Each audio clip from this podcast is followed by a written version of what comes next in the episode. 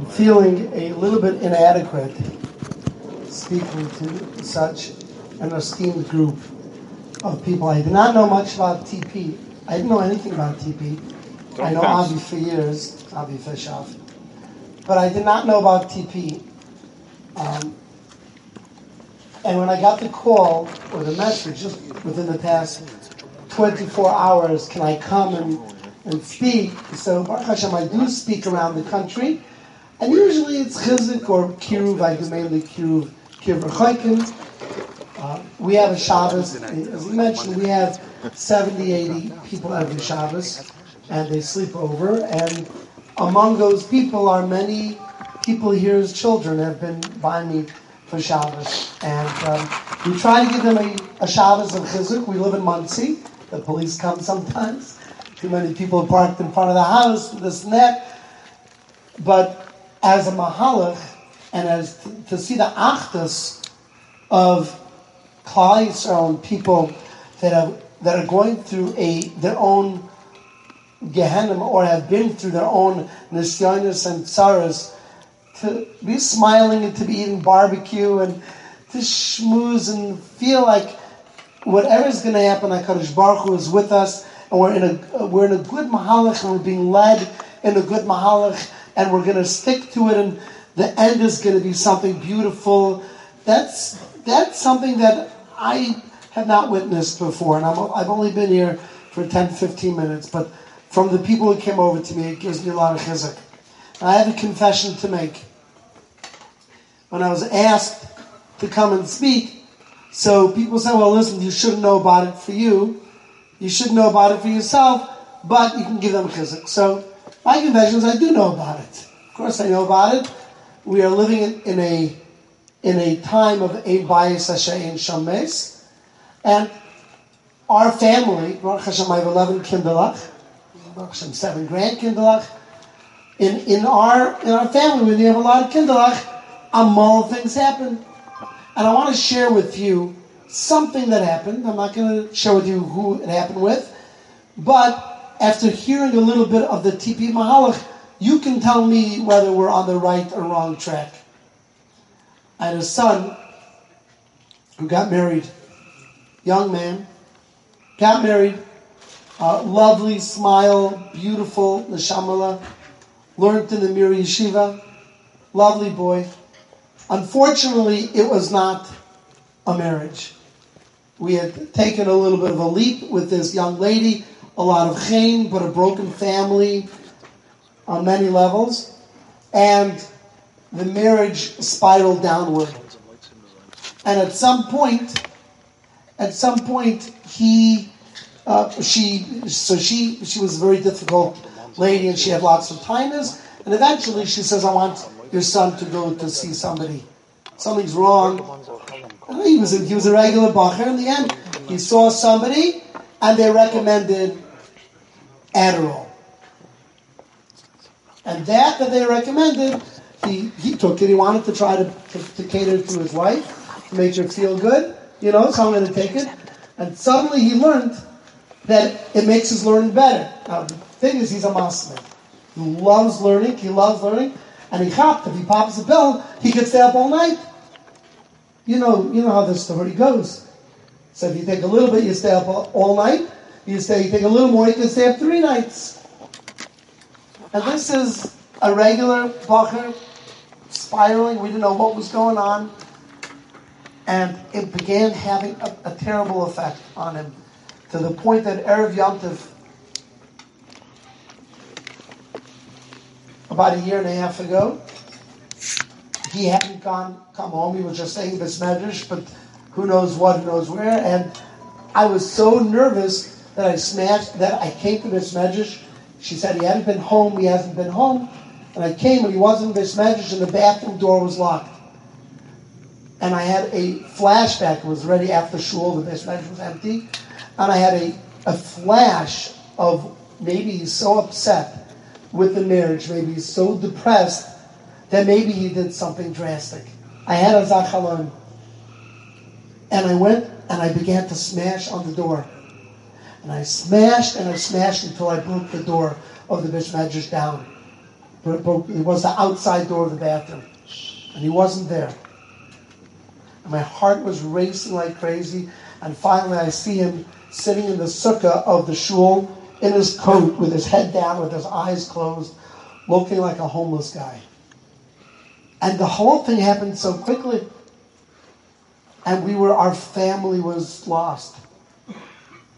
And when I tell you this story, and I'm, I, am going to tell you the second part, but I, I hesitated to say it because I know some of you and some of your families have gone through much worse. Some of you have gone through different things. So I'm just sharing as one of you, not as a rough, as one of you, just, just that. They ended up getting a divorce. We made it happen very quickly. Within two, three days, she was gone. But our son, at that point, was already taking whatever he took. He was taking weed as well because it, it offsets. There's a whole hedge. You take weed, it offsets the Adderall. One makes you hyper, one makes you unhyper, and you take one, you take the other. And it was it was crazy. We didn't know what to do. We didn't know where to turn. We're a normal family. Not only that, we're a family in the public eye. And we got 70, 80 people coming every Shabbos. And here's our son. And, and he began living in a tent outside of our door. Outside of our house. Set up a tent. We knew he set up the tent for the weed. But he's also learning Yoimim Valayla. It's the weirdest thing. That guy should be proud. He's bigger master than the discipler, but he's going crazy slowly.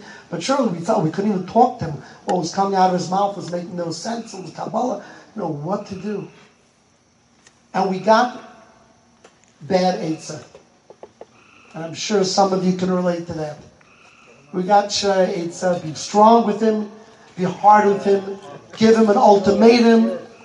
Tell him you you know it's our way or the highway. You got to get out of the house. Get you strong, strong, strong, strong. Okay, okay, okay know that. Been there, done that. And what do we what do we know? I know Kiruv. I don't know how to deal with a kid who's popping Adderall, taking weed, and living in a tent, learning. it, it, and we were stark, and we were stark, and the eight we gave was to make him miserable. So it's you know of mothers, and you choose Chaim because if not, then and a few months ago, after one of my sessions, and I, and I, truth is, I was doing it, Beli Rahmanis, like really, Beli Rahmanis, I said, you know, your fault, you know, you, you had, a, yeah, uh, I didn't say, you had, a, you had a, you had a baby, you had a baby a few months, few months before they got divorced. And she lives overseas. She went back overseas. So it was, it was a very schwer thing. And and I said, look, if you wouldn't be taking, maybe you'd be very, very, very stark. And I don't, I'm trying to remember what it was that hit me in the head, just a thought. I said, this is madness. This is madness. How in the world are we ever going to get our son back if we are hammering him into the ground until he's six feet under? We literally were afraid of suicide. It was on our minds all the time. The learning of this, it made no sense. So a few months ago, I said, I want to take you out to lunch. We took him out to the ridge on Saddle River. And I know he likes a good steak. I said, order whatever you want. Whatever you want. And we ate and we schmoozed, and then afterwards, I said, I want to read you something. And I wrote before we came, the night before, I wrote down does it sound familiar? I, this is all, that's me, you'll teach me more, but this is just, I have, you have to do this. And I wrote down a list, and I wrote down three lists. I said, I want, I want to read you three lists. I want to read you the list of things that have been scaring us. I said, among the list, we're worried that one day we'll wake up and you're not going to be there. We're worried, uh, just a whole list, like 12 things it is not obvious. So far. And then the second list. And the second list was why we were wrong. Why we were wrong. I had to first explain why we, who we were, and why it was the bad, a wrong cheshbon. I said, I said, look, where's my Rahmanis? You just, you got divorced. You can't see your baby. Your, your brothers, Baruch Hashem, he has, has brothers, Rashtay and Shasi, Baruch Hashem, Guzma. And they're, they're married. One, his younger brother just had his third child. And here he's living in a tent. I said, where's, where's, where, where, I'm, I'm coming on Zari. And I just went through all, a list, a list, a list. And then the third list, my resolution to change. And the truth is, saying it I could cry. I will hold myself back, but I'm very, it was a very, very emotional lunch. I said, I'm not going to make you go out of your tent. I am not going to ask you when you're going to get a job. I am not going to ask you to stop smoking weed. I'm going to be there for you, and you're going to know that whatever you need. No television? And 10, 11 things. And I said, I want you to hold me to this. Because if I slip up, because we, we were going that, if I slip up, call me on it. I want to tell you the change has been from darkness to light. It has been, words can't describe what a new boy he is. He still learns Yom Valayla. He still smokes, although he told me he's cutting it down. Okay, you know. Right? He's still yeah, he goes back and forth. He's got his tent. He's got he's got smart tent. He calls oily I don't want to say his, his first name. You know, and if you go there he'll be still learning. But I think learning could also be a placebo, could also be a, an Arin Miklat, you know. But he knows that he's not going to come and be judged and be scrutinized and be criticized and be compared. He knows he's going to be loved unconditionally and like a little pussycat. He now comes over and he wants his kisses and he wants his hugs and it's and I, I, I probably wish I'd gone to Avi. Everyone comes to me as the mumcha. They don't I'm not a in, cars, not a in dentistry. So what makes me a mumcha in, in kid and drugs? I'm not. I, I do kiruv. But they're, you know, they may be third cousins, but they're not the Zelda. It's its own, its own thing. So I chop three things, and I'll just back it up with with a vert from the parsha, and then I'll sit down. Three things: time,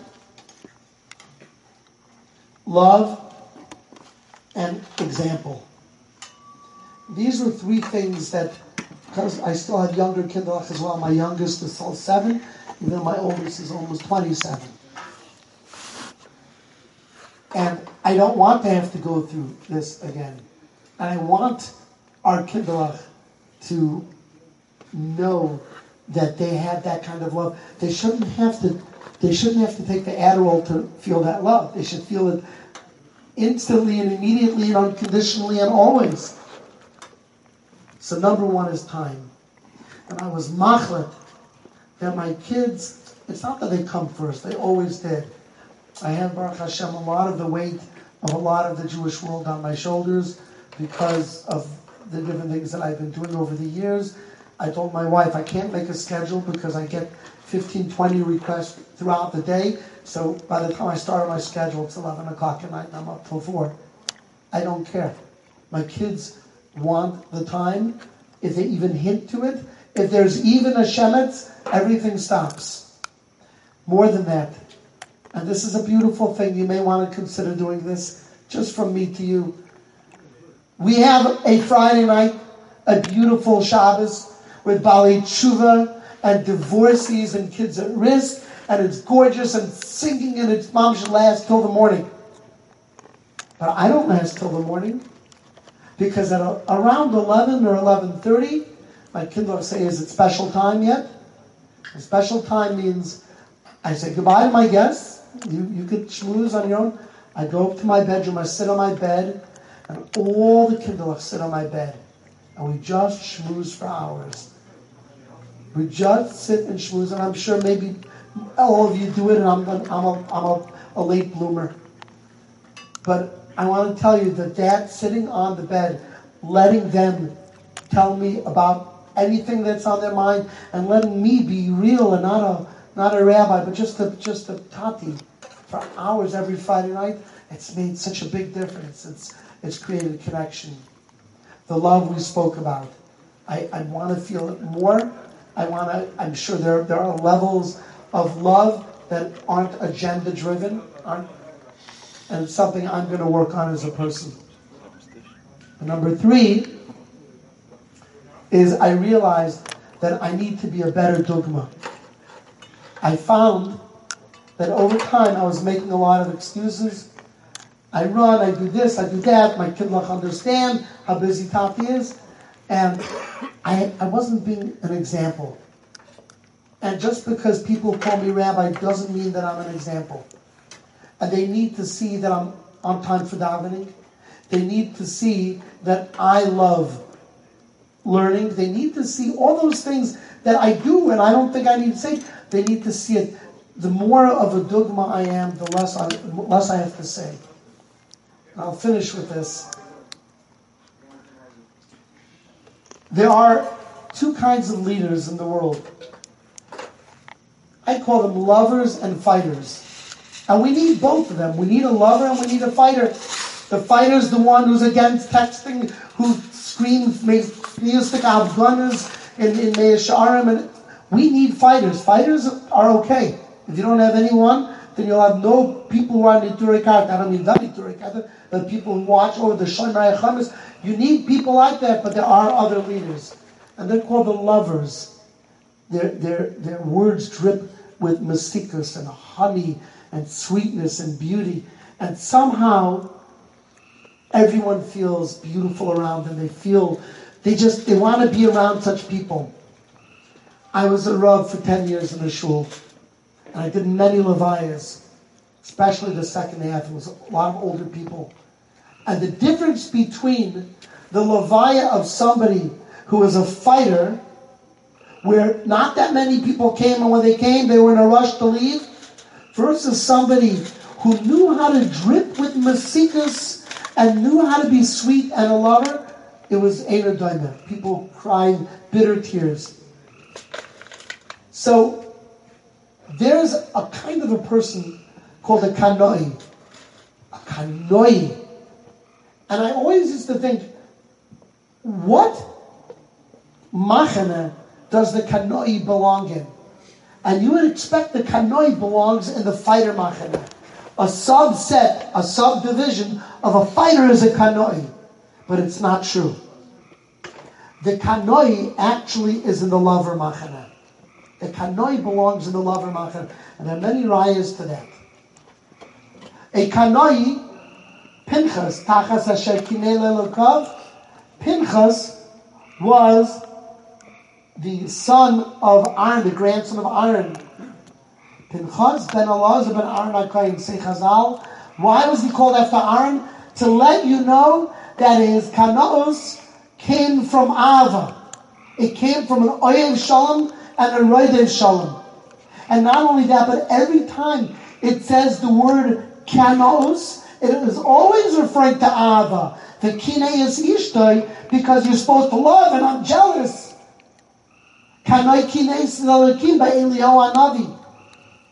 Kina is something very beautiful. And the difference between kina that comes from Ava and kina that comes from a fighter is that a two-dimensional person emerges from the fighter. The kanoi, the one, let me just tell you, one who the moment you take your phone out because you got an emergency call and shoot, oh, oh, they